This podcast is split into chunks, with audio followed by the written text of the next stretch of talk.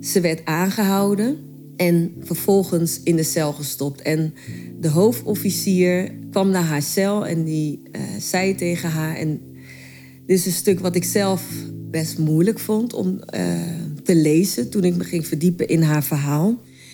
En die zei tegen haar van... je zou wensen dat je dood was. Het is tijd dat je afscheid gaat nemen van het oude denken. Zoals jezelf continu te moeten bewijzen... bevestiging te zoeken bij andere mensen... en het eeuwig twijfelen aan jouw waarde. Waarom? Omdat jij een unieke goddelijke expressie bent... waar er maar één van is. En daarom is nu het moment... waarop jij het leven gaat creëren waarvoor jij geboren bent. Je luistert hier naar Sharoll Stuurland, Living with Purpose.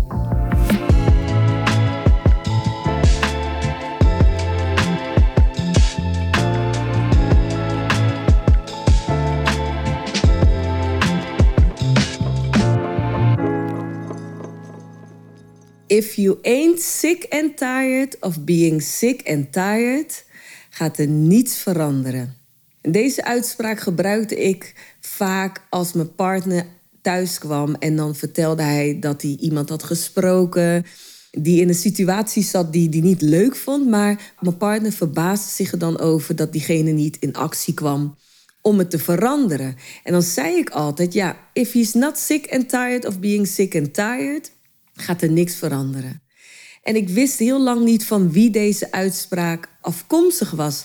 tot twee jaar geleden dat ik uh, Michael Beckwith, een spiritual teacher... op televisie hoorde zeggen dat die uitspraak van Fannie Lou Hamer was. Dus ik mij uh, ja, opgezocht op Google, wie is dan Fannie Lou Hamer? En ik kwam erachter dat Fannie Lou Hamer in negentien zevenenzeventig... is overleden op negenenvijftigjarige leeftijd. En Fannie was een zwarte vrouw geboren in Mississippi. En als je haar levensverhaal leest... is het echt een bewonderenswaardige reis die zij heeft meegemaakt. Want die uitspraak, werd, hè, daar werd ze beroemd om... omdat dat het startpunt is geweest van het feit... dat zij geen genoegen meer nam met haar situatie. Want zij is geboren als jongste van een uh, gezin met twintig kinderen. En op haar zesde moest ze haar bejaarde ouders inmiddels al gaan helpen... op de plantage waar zij ook werkte, van een uh, witte plantage-eigenaar. En daar werkte ze dan als katoenplukster. En buiten de seizoenen in de winter ging ze dan naar een soort van... ze noemden dat dan een, een school speciaal voor kinderen die dus op die plantage werkten... En uh, daar bleek ze wel al goed te zijn in spelling en poëzie hè, en communiceren. En op een gegeven moment, ik denk dat ze de leeftijd van negen jaar had... merkten die plantage-eigenaren ook haar talent voor spreken. En voor poëzie en voor mensen empoweren als het ware. Dus zij werd een soort van bemiddelaar tussen de witte uh, plantage-eigenaren... en de zwarte gemeenschap die op de plantage werkte. Maar je moet zien, haar situatie was gewoon schrijnend. Het, het feit dat je op zesjarige leeftijd je bejaarde ouders moet gaan helpen om te gaan werken... zegt al iets over hun situatie. Want zij woonden dan ook op zo'n plantage. En wat ze betaald kregen was niet voldoende om te voorzien in gewoon de basis. Dus ze waren eigenlijk altijd in schuld... bij zo'n plantage-eigenaar. Dus ze waren weliswaar geen slaaf meer... maar er was niet heel veel veranderd in hun levenssituatie. En op een gegeven moment, een van de dagen dat ze vaak vrij waren... was vaak de zondag. En dan bezochten ze uh, een, de plaatselijke kerk. En op een van die kerkdiensten kwam er een dame, Mary Takker... en die kwam vertellen dat er een mogelijkheid was... om als... zwarte vrouw te stemmen. En Fannie Lou Hamer, inmiddels uh, eind twintig... die had zoiets van, wauw, ik wist niet eens dat dat een mogelijkheid was. En zij zag gelijk de potentie van het stemmen... om haar levenssituatie te kunnen veranderen. Dus zij is gaan uitzoeken, waar dat mogelijk was. En ze kwam erachter dat dat niet zomaar zo gaat. Want ook al was die wet aangenomen, uh, je moest een bepaalde test afnemen. En om die test af te nemen, dat was een soort van grammatica-test, Uh, had ze ja, bepaalde kennis nodig. En aangezien ze al heel jong met school is gestopt, had zij natuurlijk niet die bagage. En dat hadden de meeste zwarte mensen niet. Dus het was een soort van ontmoedigingsbeleid, waardoor ze eigenlijk nooit op dat punt konden komen, tenminste dachten ze dan, om te kunnen stemmen. Maar Fannie uh, vertelde die man die daar zo zat, die de examens afnam, vertelde ze: luister dan, jij gaat mij elke dag hier zien totdat ik dit examen haal. En na de derde keer, na een maand lang daar elke dag naartoe te zijn gaan, om de benodigde kennis tot zich te nemen, behaalden ze dat examen. Maar ja, goed, toen was de volgende hobbel te nemen, want er bleken ook weer andere uh, restricties te zijn voordat ze zich uiteindelijk kon laten stemmen. En door deze reis ervaarde, of realiseerde zij zich van: wacht eens even, hè, op deze manier worden we als het ware ontmoedigd om te stemmen. En het zette haar echt tot, aan tot het denken. En het werd nu niet meer alleen een missie van haar om haar eigen levenssituatie te verbeteren, maar die van alle zwarte Amerikanen in Mississippi. Dus uh, zij is op een gegeven moment zich gaan ontwikkelen tot activisten. En toen haar baas, die plantage-eigenaar, erachter kwam dat zij stemrecht probeerde te krijgen, of probeerde te stemmen, toen werd ze ontslagen. En dat was in die tijd echt ook, ja, wat moet je dan? Want je woonde op zo'n plantage. En ze was inmiddels getrouwd. En um, ja, uiteindelijk, hij kon niet weg, want ja, hij was onder contract daar. Dus vrienden vingen haar op, zodat ze toch eh, ergens een thuis had om te blijven. Maar inmiddels was haar naam bekendheid gaan verwerven, ook bij veel andere zwarte mensen in die gemeenschap in Mississippi. En die hadden ook steeds meer de power gekregen van: hé, hey, wacht even, wij kunnen onze situatie verbeteren.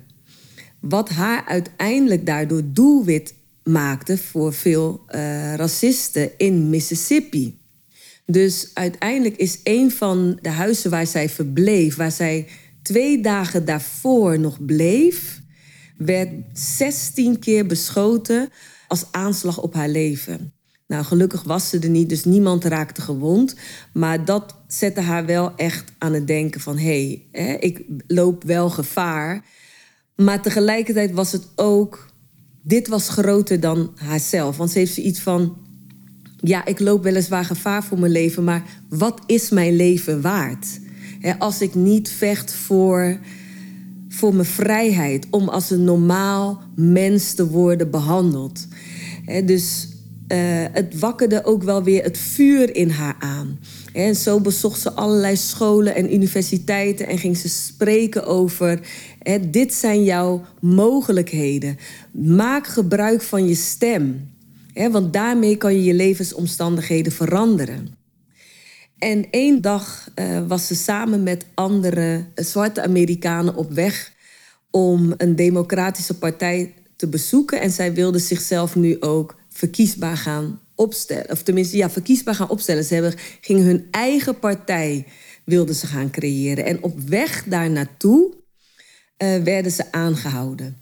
En dat is een cruciaal moment in haar leven geworden. Want ze werd aangehouden en vervolgens in de cel gestopt. En de hoofdofficier uh, kwam naar haar cel en die uh, zei tegen haar, en dit is een stuk wat ik zelf uh, best moeilijk vond om uh, te lezen toen ik me ging verdiepen in haar verhaal. En die zei tegen haar van: je zou wensen dat je dood was. En vervolgens brengt hij haar naar een andere cel waar twee andere zwarte Amerikanen vastzitten. En hij geeft hen de opdracht om haar met een bepaald, uh, bepaalde stok uh, te slaan totdat ze niet meer kunnen. En dit, dit gedeelte van het verhaal, ja, is zo gruwelijk. Uh, ja, dat, kon, dat kwam echt binnen bij me. Dat kwam echt binnen bij me. En ik wil niet dat dit verhaal daarom draait, maar tegelijkertijd is dat zo'n cruciaal moment geworden voor haar. Want deze mishandeling die zij te verduren kreeg, en met name dan ook weer door andere zwarte Amerikanen die ook bedreigd werden van als zij dat niet deden, stond hun ook weer wat te wachten. En die aanslag op haar leven, zij uh, ja, is zo dusdanig mishandeld totdat ze beide, de, de, de, de mishandelaars, beide niet meer konden. Is onvoorstelbaar dat zij, dat zij dit heeft overleefd. En uiteindelijk na een paar weken is zij vrijgelaten. En zij is die lichamelijk gezien, is zij deze aanslag nooit meer te boven gekomen. Maar wat er gebeurde door deze aanslag is ongekend. Want er kwam een kracht in haar naar boven. Zij was weliswaar fysiek eigenlijk bijna dood.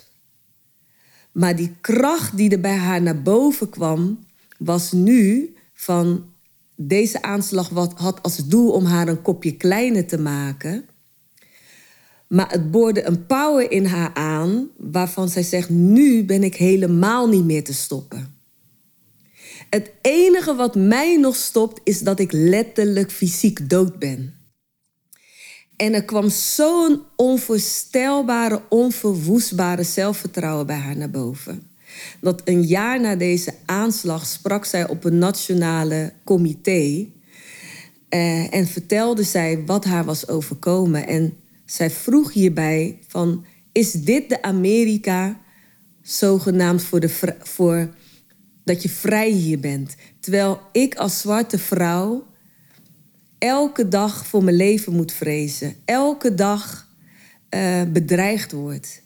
Terwijl ik gewoon als een fatsoenlijk mens een normale eerste klas burger behandeld wil worden. En wil leven. Gewoon mijn dagelijkse basisbehoeftes zou willen hebben. Hè? Wat vraag ik hier nou bij?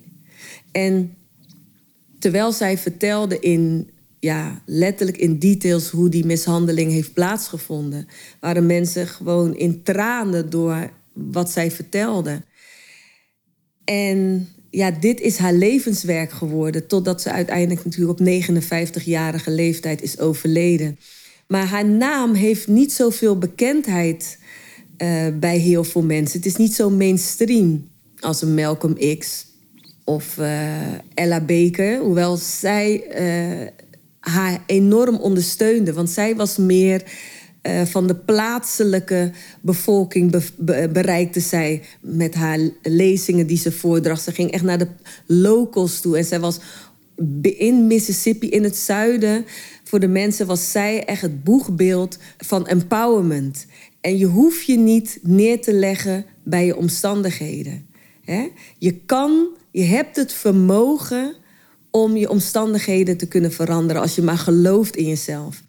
En die inspiratie had zij ook opgedaan nadat zij een reis had gemaakt naar Ghana. Want in Ghana werd zij voor het eerst... kwam ze in aanraking met andere zwarte mensen, maar die gewoon in banken werkten. Of bankeigenaar zelfs waren. En zoiets had ze nog nooit gezien. Daardoor werd ze zo geïnspireerd dat ze dacht van, weet je, dit neem ik mee, deze gedachtegoed. Want ik heb het nu met mijn eigen ogen gezien dat dit een mogelijkheid is. En het werd haar missie en haar passie om de levenssituatie van de zwarte Amerikanen in Mississippi te verbeteren. En uiteindelijk heeft ze dat dus ook bereikt uh, door in ieder geval een politieke partij op te richten, waardoor eindelijk vertegenwoordiging kwam voor de zwarte Amerikanen. Ze uh, richtte een stichting op waardoor ze men, uh, de zwarte Amerikanen inspireerde en onderwees om hun eigen voedsel te gaan verbouwen, zodat ze konden voorzien in die basisbehoeftes. En zo heeft zij elke dag van haar leven heeft zij in het teken gezet van haar passie en van haar verlangen. Dat was de, de drijfveer waardoor ze elke dag weer opstond en waardoor ze uiteindelijk in vervulling heeft kunnen leven. En dit verhaal, waarom ik zeg van, zij wordt ook jouw inspiratiebron. Omdat wij nu ook weer op een punt staan van een nieuwe sprong in onze evolutie. En wat ik nog steeds zie, is dat veel te veel mensen binnen de zwarte gemeenschap nog steeds in die overlevingsstadia zitten. He, zij is een van de mensen geweest die heeft gevochten voor wat ik noem die basisbehoeftes. He, zodat men net kon overleven. He, maar wij zijn dat punt nu voorbij. He, het wordt tijd dat we niet meer gaan overleven, maar dat we naar manifesteren en het creëren van het leven gaan waarvoor we zijn geboren. He, dat oneindig potentieel he, dat in ieder van ons zit, die wacht om ontdekt te worden. En Fannie was in staat, ondanks haar uitzichtloze situatie, als jonge zwarte vrouw in Mississippi, om het voor elkaar te krijgen, om niet alleen maar te stemmen, dus de testen te halen die daarvoor nodig waren, maar ook om zich nog wel verkiesbaar op te stellen, zonder dat ze enige educatie had of wat dan ook. Met het risico om letterlijk vermoord te worden. En dat heeft ze allemaal doorstaan. En kijk wat het haar heeft gebracht. Zij heeft een oneindig vervullend leven uiteindelijk geleid, ondanks dat zij fysiek eigenlijk al half dood was na die mishandeling. En waar het over gaat is deze kracht die zij heeft weten te aan te boren, die geactiveerd werd in haar na die aanslag, die hebben wij allemaal in ons. He, maar in velen van ons ligt die nu te slapen. En dat komt door de conditionering van wat wij hebben aangeleerd gekregen toen we opgroeiden. He, om te gaan voor die zekerheid. He, zorg dat je naar school gaat, zodat je je diploma haalt. En zodat je een baan kan krijgen, een vaste baan het liefst nog.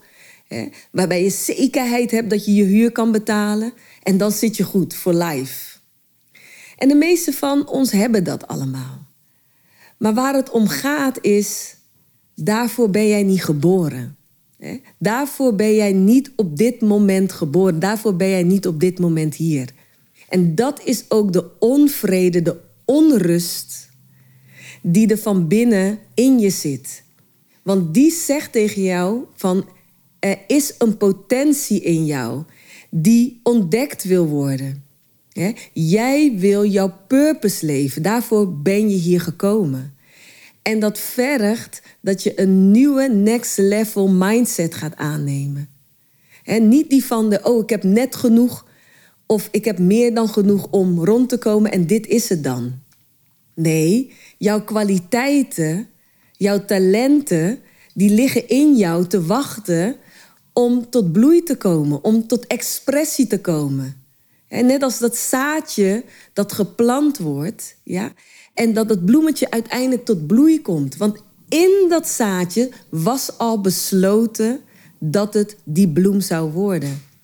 En heel veel mensen leven nu een, een soort van slaapwandelend, met een soort van focus op zekerheid, om maar veilig die eindstreep te halen van pensioen of wat dan ook. Hè? Maar daardoor eigenlijk nooit, nooit de werkelijke vervulling kunnen ervaren en voelen wat er ook voor jou is weggelegd. En nooit de werkelijke overvloed, hè, die er gewoon is, ook voor jou, nooit gaan ervaren. Omdat ze het niveau van overleven maar niet voorbij komen. En dat heeft alles te maken dus met die programmering, met die boodschap die... die je hebt gekregen gedurende je opvoeden. He, te denken van, ga dat maar niet doen, maar daar, daar verdien je geen geld mee. Daar kan je niet je boterham mee verdienen. Of dat heeft geen zekerheid. Wat ga je daar nou mee bereiken? He, en daardoor is die expressie die in jou ligt, he, die, die purpose, die potentie, die ligt daar maar. En die ligt te wachten totdat jij de ja tegen zegt. En wij lopen niet eens de risico's die zij, als je kijkt naar wat Fannie Lou Hamer heeft moeten doorstaan, dat risico lopen wij niet eens. Nu is de grootste vijand de mind. Ja? De stemmen in je hoofd die tegen jou zeggen, doe maar niet. Weet je wel? Het is een te groot risico. Wat nou als het mislukt? Of misschien ben je gewoon niet goed genoeg. Je hebt niet zoveel talent daarvoor. Je kan niet als een, noem het maar op, worden. Dat is niet voor jou weggelegd. Dus nu is die vijand niet de wet die het jou niet mogelijk maakt, maar jouw eigen innerlijke stemmen. Die innerlijke stemmen die voortkomen uit die programmering die je van jongs af aan onbewust, hè, onbewust hebt opgepakt en voor waar hebt aangenomen. Waardoor je nu een leven leidt dat misschien wel enigszins comfortabel is, maar nooit echt fantastisch. Nooit echt vervullend. Dus dit is het moment nu waarin jij die volgende evolutiesprong moet gaan maken. Next level naar het creëren. Niet meer overleven. Maar het creëren van het leven waarvoor jij hier bent. En daarom maak ik deze podcast. He, zodat ik jou kan inspireren. Zodat ik jou een spiegel voor kan houden. Zodat ik je kan confronteren met datgene waardoor jij je laat tegenhouden. Want er is geen vijand. Er is geen onvermogen. Er is geen plafond. Er is geen grens voor wat er voor jou mogelijk is. Alleen maar de grens die jij jezelf stelt. De beperking die jij neerzet. Dus de komende tijd en de komende afleveringen die ik ga maken voor deze podcast, ga ik je uitnodigen om die angsten, die beperkte overtuigingen aan te gaan kijken. En te gaan zien dat het niets anders is dan leugens, onwaarheden die jij tot waar hebt gemaakt. En die ervoor zorgen dat jij niet het leven leidt wat er in potentie voor jou is weggelegd. En hopelijk weet ik je dan ook te inspireren om die eerste stap te gaan zetten.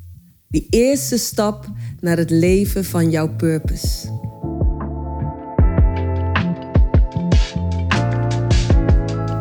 Waar voel jij je na deze aflevering toe uitgenodigd? En hoe zou jij nog meer expressie kunnen geven aan jezelf? Deel dit met mij via mijn social media kanalen of in een persoonlijk bericht aan Sharoll at sharoll stuurland punt n l. Door op de volgknop te drukken ben je altijd op de hoogte wanneer er een nieuwe aflevering voor jou klaarstaat. Dus vergeet dat niet te doen. En dan zeg ik voor nu, dankjewel Purpose People voor het luisteren en till next time.